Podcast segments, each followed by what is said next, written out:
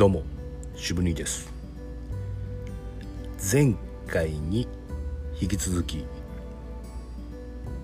これからは宇宙時代ってね言われてますけどこのねふわふわした理由に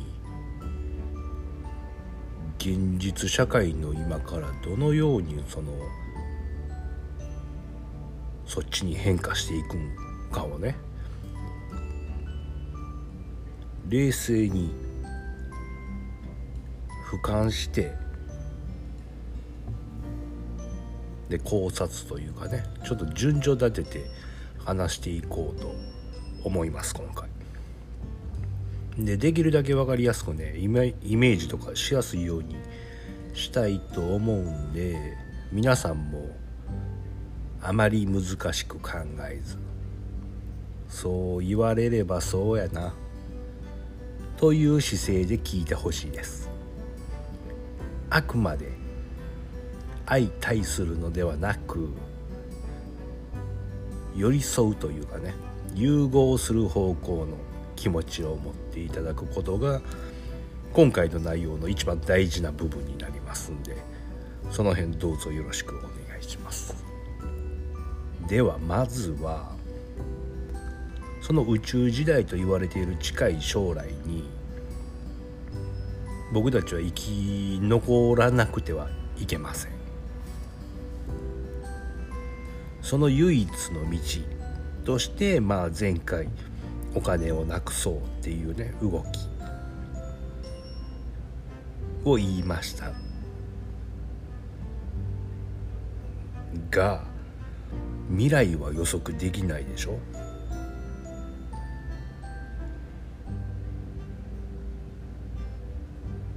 でも予知というか予見はできるよね。っていう話はしたが。でそのためにはこの世界の本質を知ることが大事やし。で前にも言ったように科学技術の成長がなければその時代には変化していけないと。でそうなっていくと宗教と科学が融合するってね。でそれが僕らの生き残る唯一の道。みたいな感じで。話しましたよね。で、まあ、最後まで今日聞いてもらえれば今後私たちが直面する危機を乗り越えられるんじゃないかなと。そんなふうに思います。まず未来は予測できない。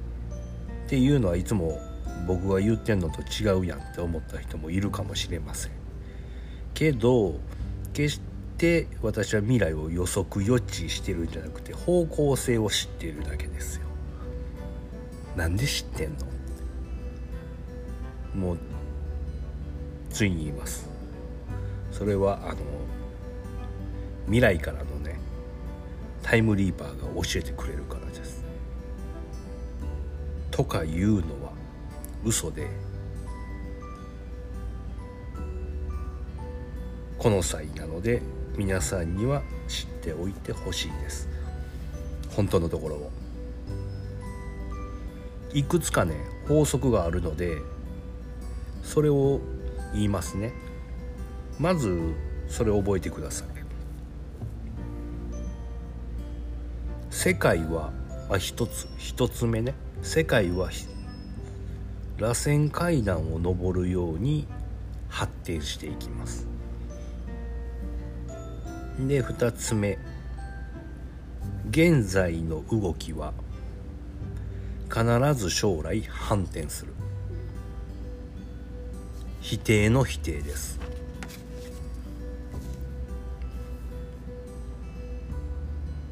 今違うって言ってることが将来違ってきます。っていうことね。で3つ目。量から質へ変わる。一定水準に行くと質が劇的に変わります。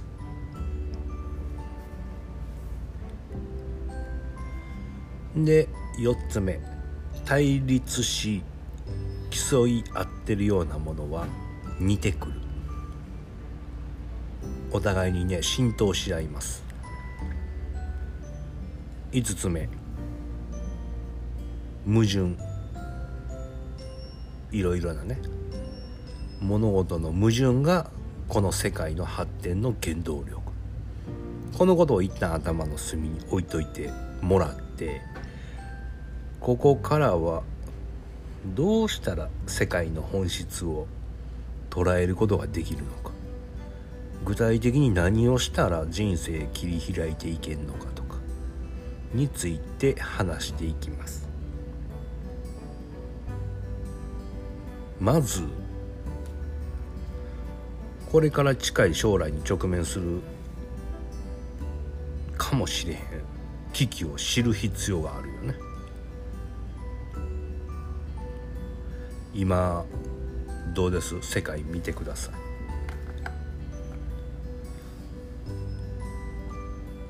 まずは民主主義体制の国よりも専制主義体制の国の方が増えてきてますね。他には世界全体での貧富の差も人類史上今がもう最大になってます。で国同士の格差も広がっている。とかロシア・ウクライナ戦争によってねもしかしたら核戦争になるかもっていうような危機にも直面している。しでコロナとかウクライナ問題によってねまあ他の国に依存しない一国で自立した経済に向かっている。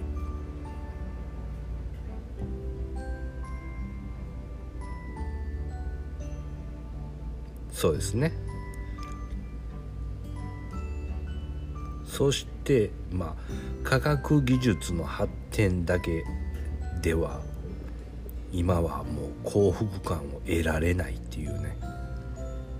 だからこそもう一度宗教の倫理にね回帰するっていうような人が多い。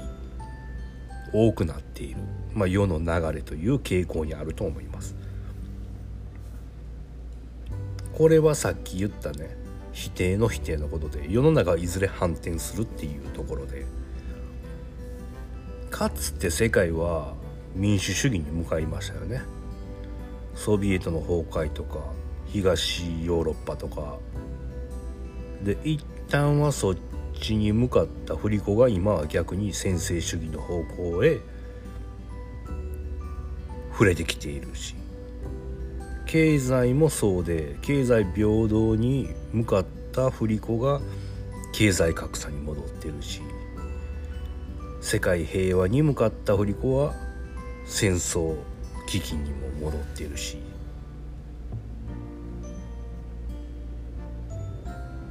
で世界経済に向かった振り子も一国経済に戻っていってる。で中でも僕が一番興味があるところが宗教から科学技術に進んだけれど今また宗教に戻りつつあるってところ。ガリレオがね地動説を唱えた17世紀ぐらい。かつては宗教からしたら科学は敵やった。でも現代では圧倒的多数の人が、まあ、学校で科学も習うしもうそれを当たり前のように信じそのねまあ恩恵も受けてますよ。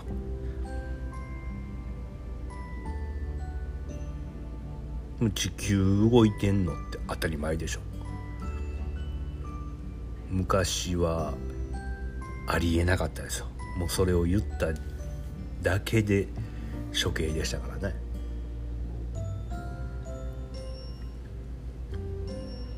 でまあ人が信じるものを宗教と呼ぶんやったら今の宗教はもう科学でしょ？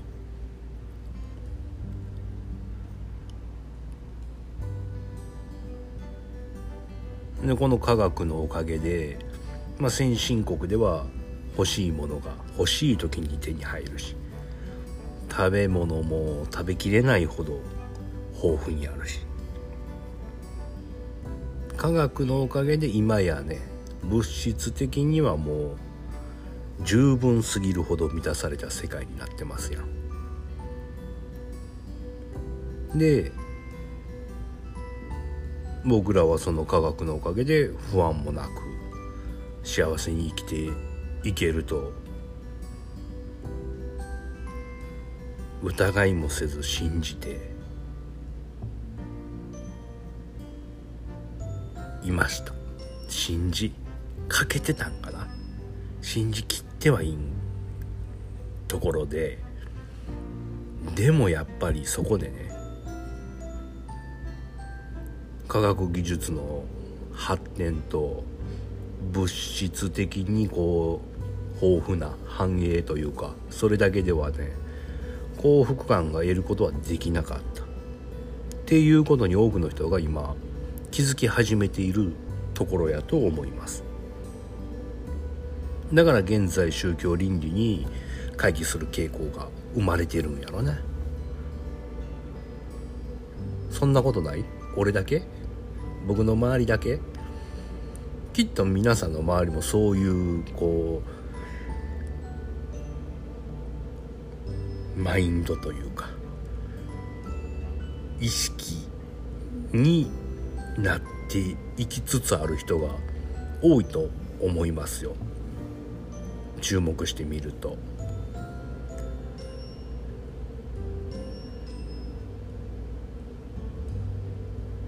要はね神は存在しないっていうふうに思ってきたこの物質社会からの脱出ですね。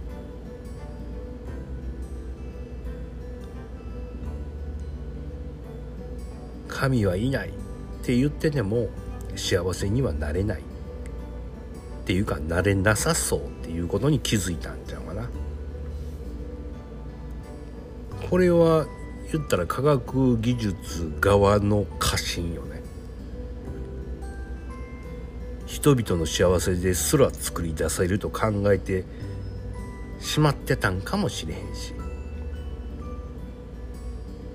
で物質的に豊かやったらとか満足とかもうその辺の探求には力を入れてきたんやろうけど精神的な豊かさとか精神的満足には力を入れて入れてきてへんもんねその科学技術面ではおろそかにしてきたわけですよ。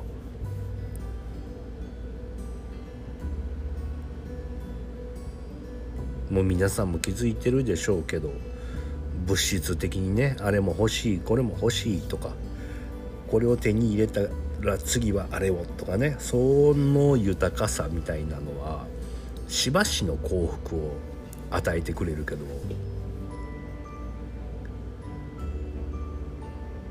僕ら自身ももっともっとってね次々と求めていくから。それに応え続けてても私自身私自身私たち自身がもうね慢性的なあの欠乏感。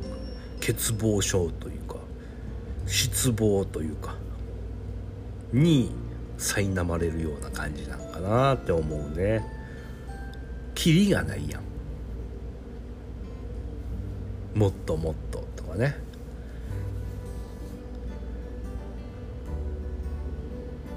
でしょ？交通手段とかでもそうですやん。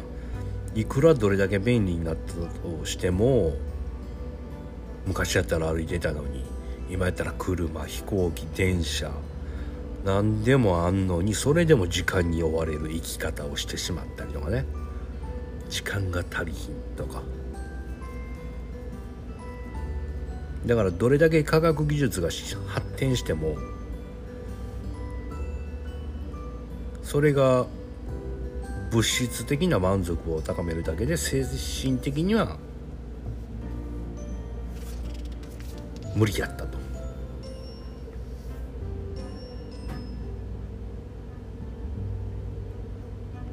いうのがやっと分かってきたっていう時期やと思いますねだから人々の幸せは真の幸せ幸福っていうのは物質ではないとだからそれを今求めて宗教倫理へと戻っていくっていうのもこれはもう必然な流れよね。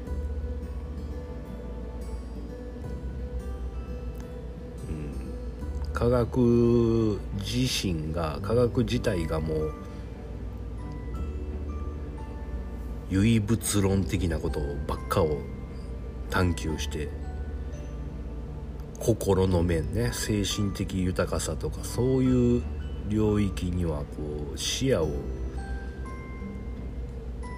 向けたりとか広げたりとかで自分たち科学自身が進んできたことを見直すことをしてこなかったことが、まあ、科学の点から言うと不幸ですよね。でも前回話したようにこっから時代が変わっていくのに必要なのは絶対に科学技術しかないと言いましたよね私。じゃあ今終わってもらったら困るわけですよ。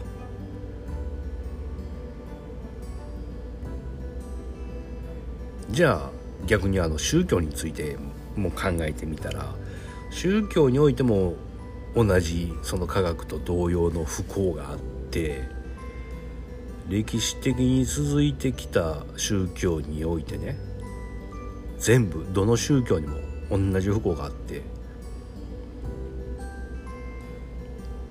どこもね歴史的にはうちの教えっていうのは、まあ、永遠の真理であると。だからもうこれを守り続けて信じ続ければ人々は救われるといった考えがねかたくなに守り続けられてきました。でそれによって時代とともにね新たな形へ進化させていくことをしなかったっていうのがね宗教においての不幸な部分だと思います。今だから科学とかそういう宇宙とかそっちの物理とかね最先端では量子もつれとかダークエネルギーとかパラレル宇宙論とかね皆さんも聞いたことあると思うけどもまあ難しいしよう分からんけどもめちゃめちゃ神秘的なねこれ発見とか仮説なんですよ。まあ、そういうのが見つかってきているっていうのがあるにもかかわらず今の宗教はいまだにそういった拝見のところをね学ぼうとしてませんよね。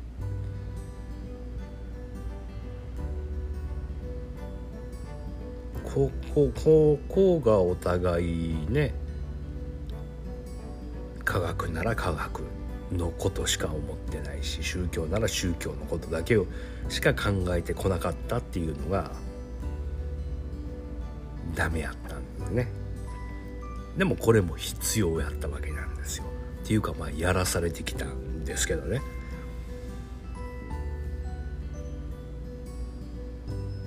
で、まあ、今まで僕のポッドキャスト聞いてきてくださった人ならわかると思うけど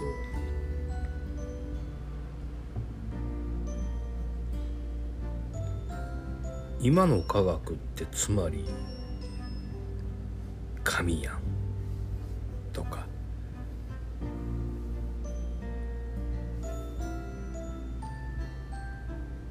かつての神様って科学やん。みたいなところって伝わってますよね。僕が言ってきた話ってね。意味意味わかる？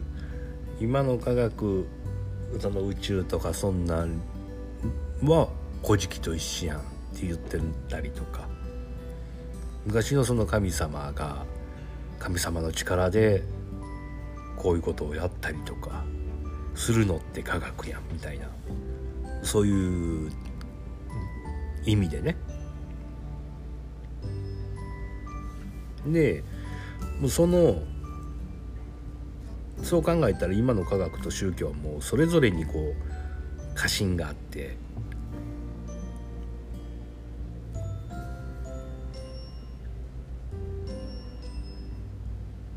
お互いを認め合わずみたいな関係が続いてきててね。ほんでまあ今これから人々もね宗教へ回帰していこうとしてるけども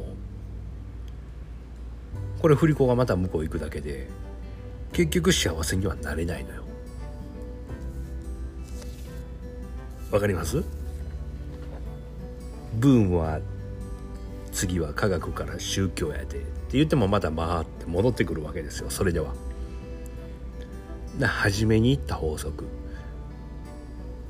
相対するものは似てくる。お互いにこう浸透し合っていくわけなんですよ。キリスト教をやったらもうあの最初に神が7日間で世界を作ったとか神道ではイザナギイザナミさんが混ぜたことで世界が生まれたとかね。ヒンズー教ではブラフマーが目覚めたことによりこの世が動き始めたとか。科学で言ったらそれがビッグバンとか。ムーからユーが生まれるってね。で光より早く膨張してし始めたとか。多次元宇宙論ね。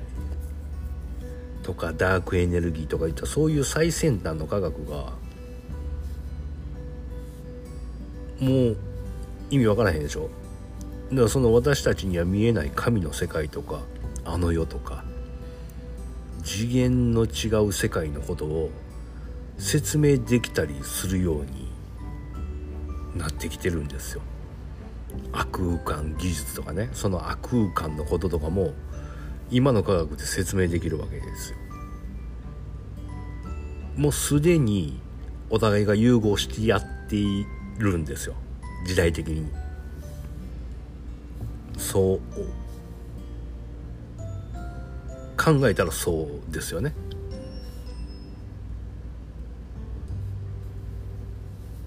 で今人々が科学から宗教へ行こうとしてるっていうことは人類はもしかしてまた振り出しに戻って後退しているって。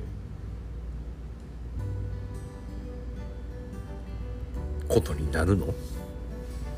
幸せになれないよって今言ったけど。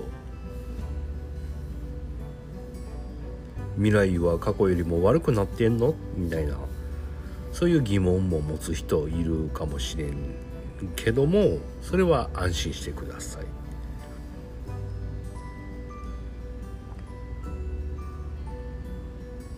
螺旋的に成長していくって言ったでしょ？ちょっと登ってんねんな。で対立してた科学と宗教はお互いにこう浸透し合ってでお互いに理解し合っていくわけですよ。これが前回の最後に言ってた正と反が合になるっていうところ。合合うね。合体っていう。アンチテーゼとテーゼが人テーゼになるっていうね。ちょっと難しい横文字で言うと。それですよ。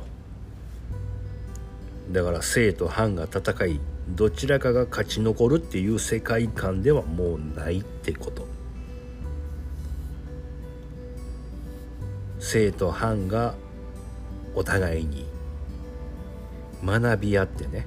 で素晴らしい部分をお互いが取り入れ合うっていう意味での相互浸透ね。でこれが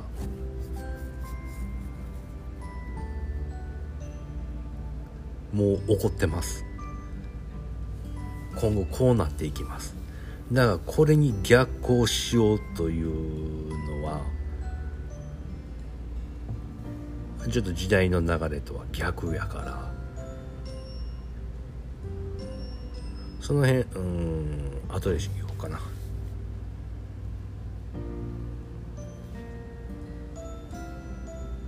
何喋ろう。まだ次は矛盾か。矛盾からの発展か。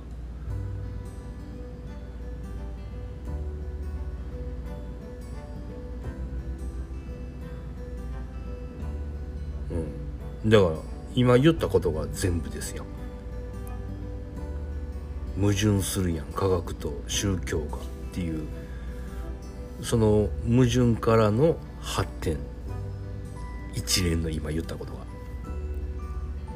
でこれこそがこれから私たちが生きる残るための道なのですっていうことですよ。正と反から合になるっていう。争ったり意見したりとかね起こっていることとかそのエネルギーをねもう新しい方向へ持っていこうよっていうことです。わかりましたか？添加物がどうとかケムトレイルとか政治はダメだと。自民党だ民主党だ令和や共産党とか親中親米新中国ね。新アメリカね。とか神道仏教キリスト教イスラム教ヒンズー教とかあらゆるものがこの法則に当てはまっていくと思います。いかなあかんと思う。で例えば宗教。一緒になると思う。絶対ならへんやろってみんな言うと思う。無理やろって。例えば一神教と多神教で言えばかつての人類を振り返ってみたら最もしょっぱなは世界の全てに神や霊魂とかがね宿るっていう自然神崇拝アミニズムでしたよね。でその後に生まれてきたのがギリシャ神話とかローマ神話とかで。でそこにはあの多種多様な神様がいるから多神教だったわけですよ。その自然もね木の神様風の神様とか火の神さんとか多神教やったわけです。その後の流れで一神教っていう教えがまたねこれも必要とされてでそれが多くの人に受け入れられてきたっていう。でねこの一神教の教えにもまあいいところはあって。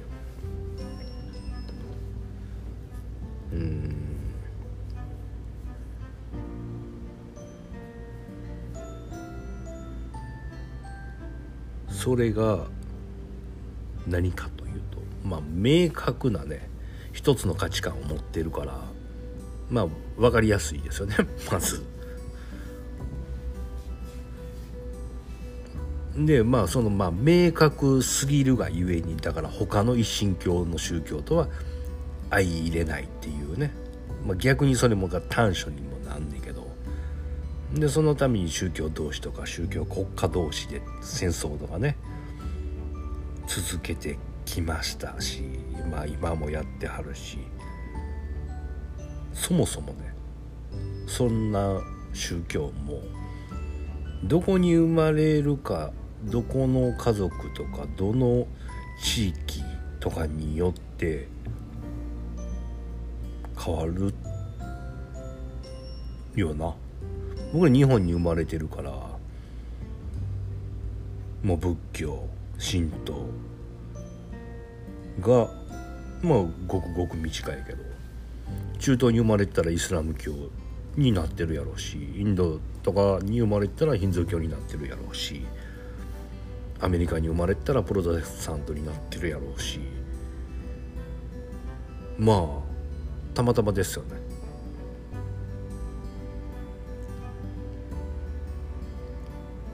たまたまですよね。でそのたまたまをめちゃくちゃ信じてるわけですやんこんなん言ったらまあ怒られるかな。怒られそうやな。ほんまにそういうなんてそれしか思えへんような人たちには。だからちょっと理解しにくいと思うけどね。だ海外の友達とかと話すともうめちゃくちゃもう自分が信じる神様に対してのとても強い思い入れがあるやん。だから僕らが日本人やから思うんかもしれんけど引いてしまうよね。ぐらい。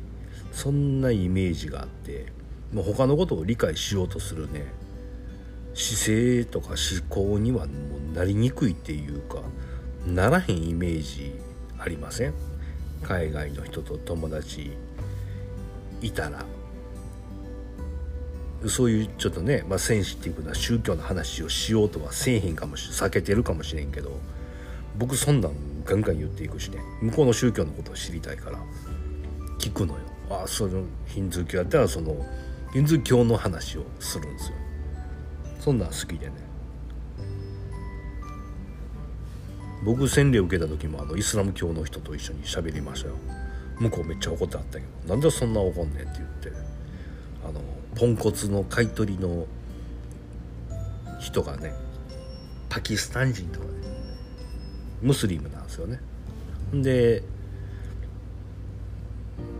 車を大きい車やったから関車に乗らへんから僕が走って行って岐阜県まで持って行って帰り送ってもらう。その車の中でですよ。喧嘩じゃないけど向こうめっちゃ怒ってたけどね。そんな怒んなよっていう話を教えてました。何の話だったっけ？そういうああそう外国の人はそういう感じがするよねっていう。そもそもその考える能力すら持ってないというか許せないっていうそういうなんが変わっていく。考えられへんかもしれんけどね。ここがね起きていくはずです。この一神教がねあの一神教が一神教で戦うんじゃなく一神教が多神教に戻っていくっていうのが起こ起こっていくと思う。で螺旋的にこう発展がしていく。多神教から一神教になったみたいに。でまた多神教。でそれがただ戻るっていうのではなくて一神教と多神教を融合して新しい次元での多神教の世界が生まれてくると思う。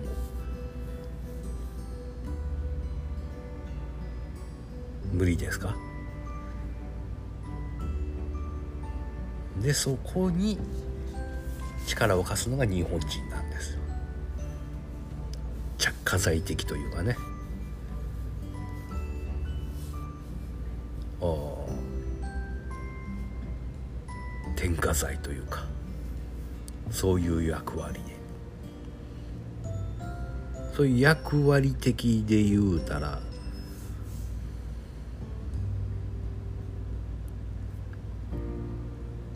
もう一回パンデミックがピリッと効いてくるんちゃうかな。コロナかまた名前は変わってくる変わるかもしれんけどなんかやってくるんちゃうかな。で今回のパンデミックで学んだことを落ち着いて整理して学んで次に生かすみたいな。何学びました皆さん？陰謀だとかで終わってへん。意味あったんやであれも。喋ってきてたよな多分僕は。多分ポッドキャストで話してると思います。そういう陰謀だけに持っていくんじゃなくコロナの必要性っていうのをこうして生きていくんやでっていうのを教えるためみたいな話をしてると。多様性とか言ったな。二足のわらじを履くとか。サバイバルではないけどそのそんなね考え方に変えるとか。で経済危機とかねもう次元が違ったでしょ。普通の経済危機ってあの弱い人たちを犠牲にすることによってね乗り越えてこれたけど今回は関係なかったよ。ウイルスってもう富裕層も貧困層も違いを問わずにもう全ての人々を飲み込みましたよね。で社会全体で医療崩壊が起こり貧困層だけじゃなくて富裕層の医療にも大きな影響があったやん。でその貧困層の人たちがまあ社会のねインフラとか基礎となる仕事を支えてきてはるから多くの社会的危機もね機能か機能も停止したり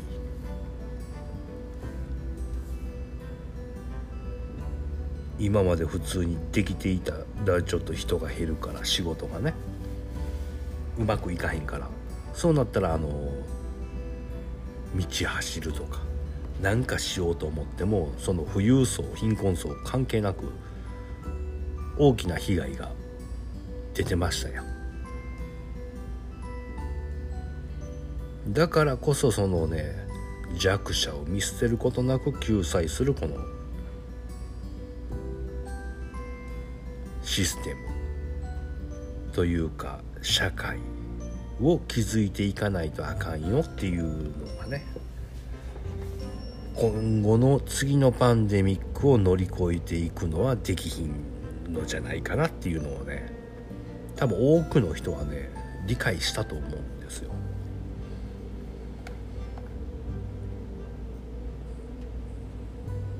その辺のことを言うてたはずです。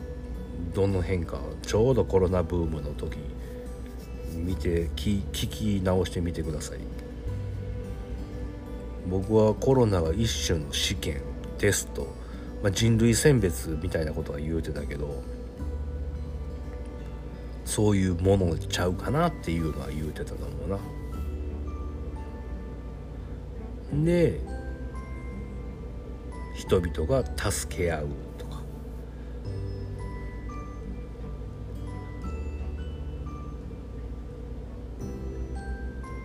それがあのあの時にみんなに課せられたあのテストやと思う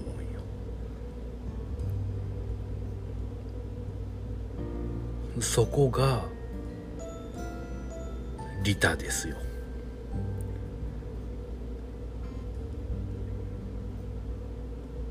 利他言うてもあの自分を犠牲にして他人に尽くすっていうようなね自己犠牲を前提とした利他主義とかではなくてつまり利他主義と利己主義をね対立するものとしてね考えてしまうからそうなんねんけど自己犠牲にね。そうじゃなくてこれもミックスされんねん。合になんねん。鎮定税にね。で合理的な利他主義にこう上昇次元上昇というか螺旋的に一段ワンステップアップするのが重要となってくる。と思います。難しい。意味わからへん。簡単に言うと他人に尽くすことが自分の利益にもなるっていうこと。これを実現するのも宗教と科学の中にあると思うな。その関係性の中に。宗教で言ってる愛とか慈悲とか倫理。道徳。これ全部利他的な思想でしょ。それと科学の現実的な考え方ね。その辺の思想。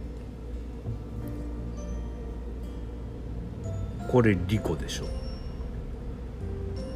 ここがね手を結ぶことで新しいレベルでの利他主義が僕は生まれるはずやと思うんですよ。でもそんなうまくいくかなとかね思ったあなたあなたが見てんのと私が見ているのものは違います。そうでしょ？目の前の相手と同じものを見ているようで全く同じには見えてないっていうこと。ちょっと角度が違うだけで見方が違うでしょ？同じものを見てても。その辺を認めた上で理解した上でさらにはそのお互いが分かり合えていないことも認めた上で私とあなたの間に、あるその溝というかね。違いにねあの埋めて溝というか橋を架けるか。そんなんで分かり合おうってするのが今後はめちゃくちゃ重要です。あいつは違う。あっちの歯は違うっていうんじゃなく分かりますよね。分かってくれますよねそれは。でもこれがまあ対話やし。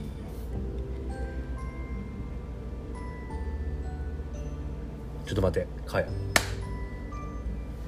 この蚊がおると夜苦しまなあかんのね。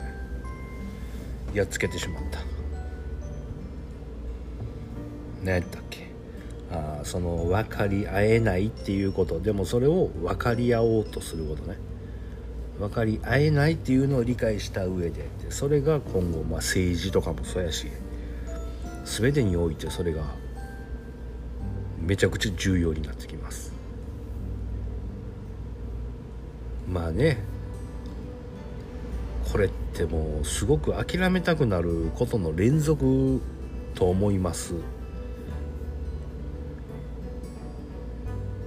でもやらなきゃ進まないし。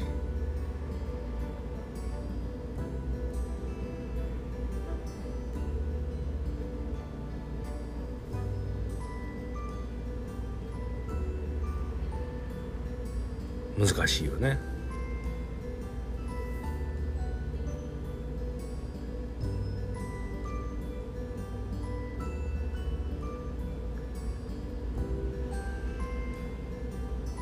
難しい。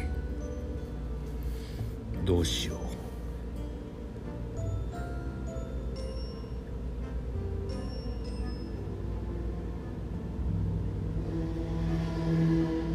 どうしたらいけるやろ。っ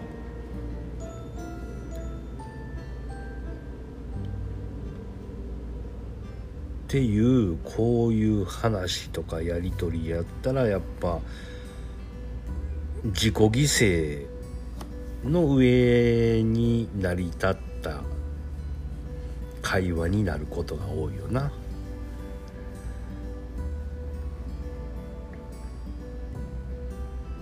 こうしたらいいんじゃないですかっていうのって結構、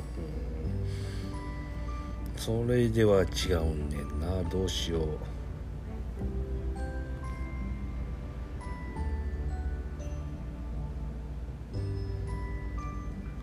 異なった意見をの持ち主同士が議論してね戦うとか自分の主張が正しいことを証明するためとかのね討論ではなくて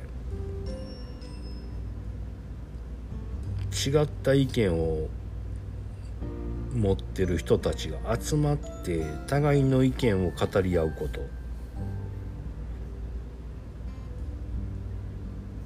そうしたらいろんな多様な意見を学び合ったり提案したりで議論の方がよく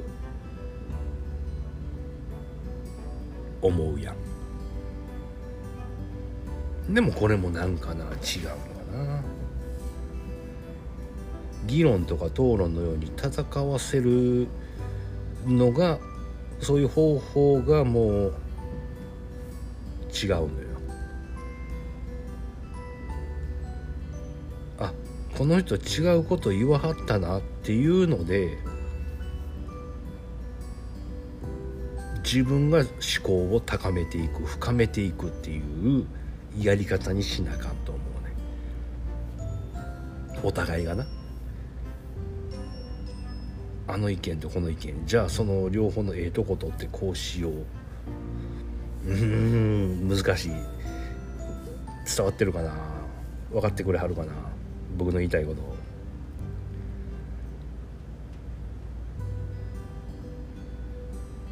でもそれも GO やけどな。なんか違う。うんスッとならへんな。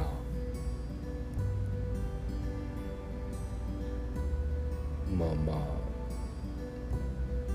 あ。分かる人だけ分かったらいいかな。今の。分かってくれるかな。今までやってきた会議とかね政治とかもうほとんどが生と反やったんですよ。でもこれがもう首の締め合いですよ。で時間のロス。でもうそんなんをやめて新しい考え方で動いていこうっていうのをになりたい。しなあかんしたい。どうしよう。まとめよう。あと10分。もう1時間話すのがもう当たり前になってますね。も1時間で話をうまくちょっと終わらそう。まず矛盾があってでそれがまず発展の源でしょ。全ての。でそれを今言ったようなね対話力を身につけてで深みに入っていくっていう。ことで新しい形の利他主義。に自然となっていく。でこうなったら世界も自分の人生も良くなる思うしもっと面白くなる気もしますやん。っていうかそれ気しかせへんけどね。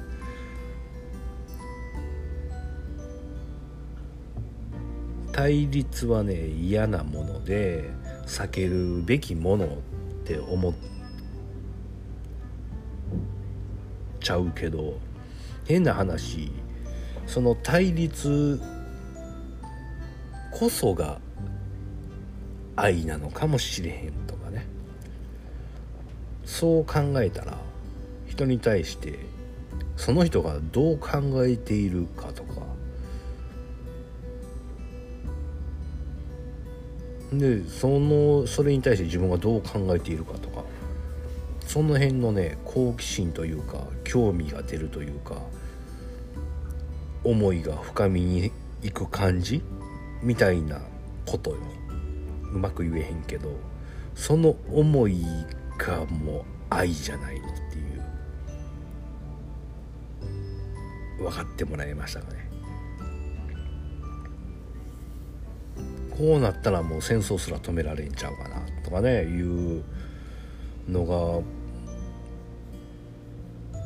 思うねんけどね。なんか今回うまく伝えられへんな生と反から合になるというお話なんやけど、まあ、雰囲気分かってくれはったらいいかな。もうほんまにあのすごいっすよ。YouTube でもねいろいろな都市伝説の YouTuber 言いはったけどすごい近づいてきてはるっていうか人が言いはりますよ。名前出してもいいかな。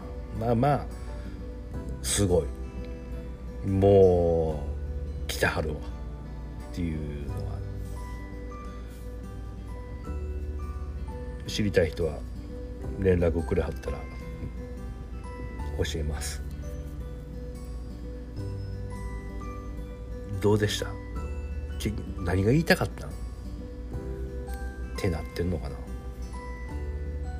でも多分多くの人には伝わって理解してもらえたんかなっていう風な感じにも思います何回か聞いてみてくださいでもただあの誰一人置いていかないっていうのが条件っていうことなんで。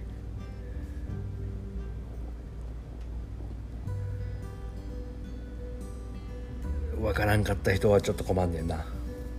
うんいるな。分からんかった人見つけました。ぶっちゃけ利他主義が大事なのは分かるけどそれを心から実践するっていうのは難しいやんって。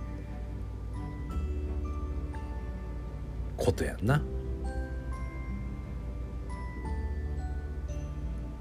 そんな人のためにあと少しだけ。でそう思った人って本当に真面目やしめちゃくちゃ優しい人なんやと思うよそうでしょ？すでにあの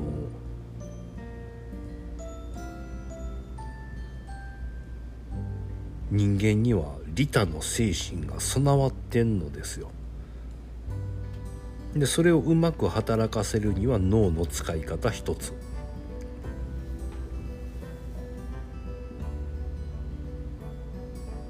結論から言うとエゴを少なくする。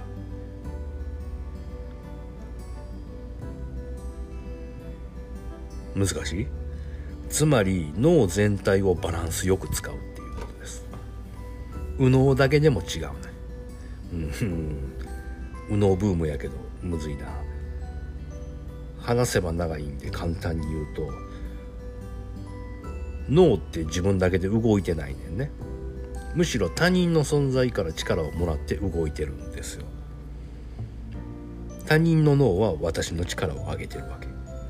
自分のことだけで動いてないやほとんど外的要因が作用して脳は考えてみたいな。でそれに反応してますよね。ここがねすでにもう利他力を持って生まれているってことです。でそれを邪魔してんのが自分の過去の経験とか何かで傷ついたりとか裏切られたりとかしたことでいらん思いとかそんなんが働いてしまうことで邪魔すんねあの前頭前野が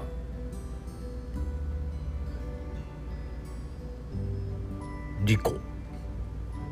自分ね。利己。これに関与してて最もね人がエネルギーを使ってしまうらしいんですよその部分に。でそこの前頭前野の働きを抑えるためにはどうしたらいいのか。手っ取り早くいくつか言います。まず感謝の気持ちを持つ。前向きになる。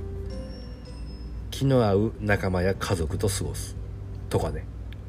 ポイントとしては一緒に喜んでくれる。一緒に喜ぶこと。でも他者と喜びを分かち合うっていう共有するとかそういうことではなくて喜んでいる他者になりきってみるっていう。が近道みたいです。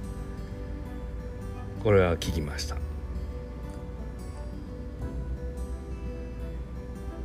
そういうね私もね過去に共に喜んできた記憶は少ないんやけど鮮明に覚えてんのは長男ができた時かな。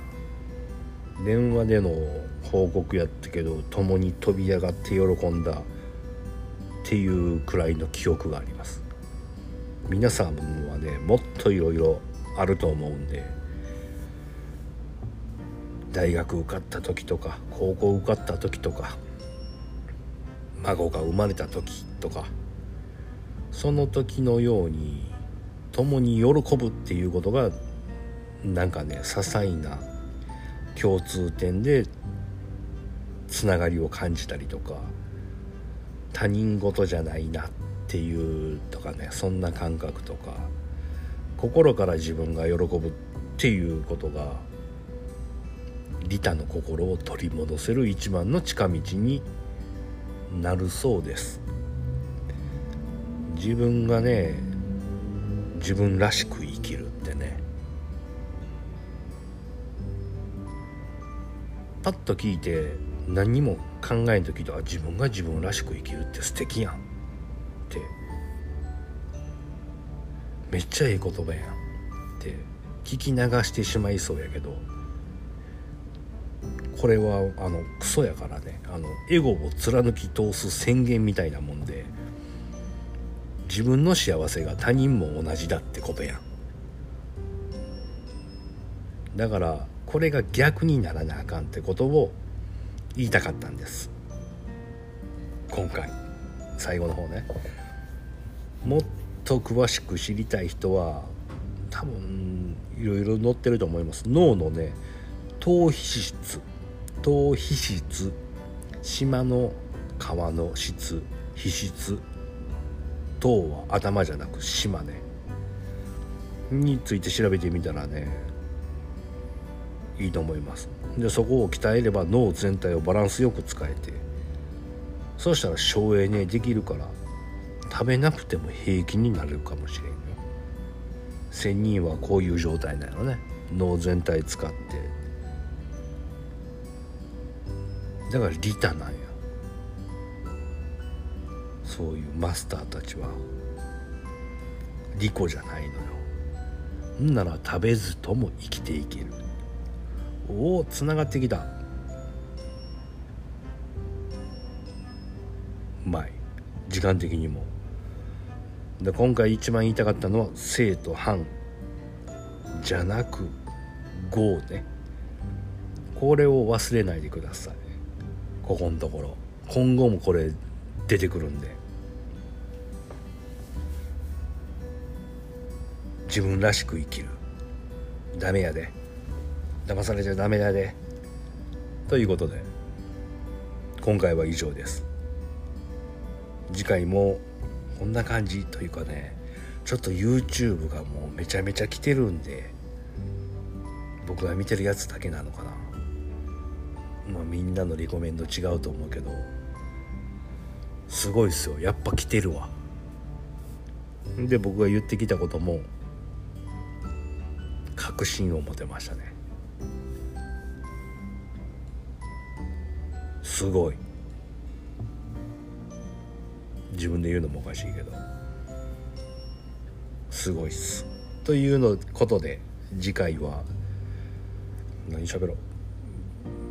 ちょっとそういうのを言おうかな。やっぱほんまやったぞっていうのを裏付けて言おうかな。いらんか。戻らんとこ。では次回お楽しみに。ありがとうございます。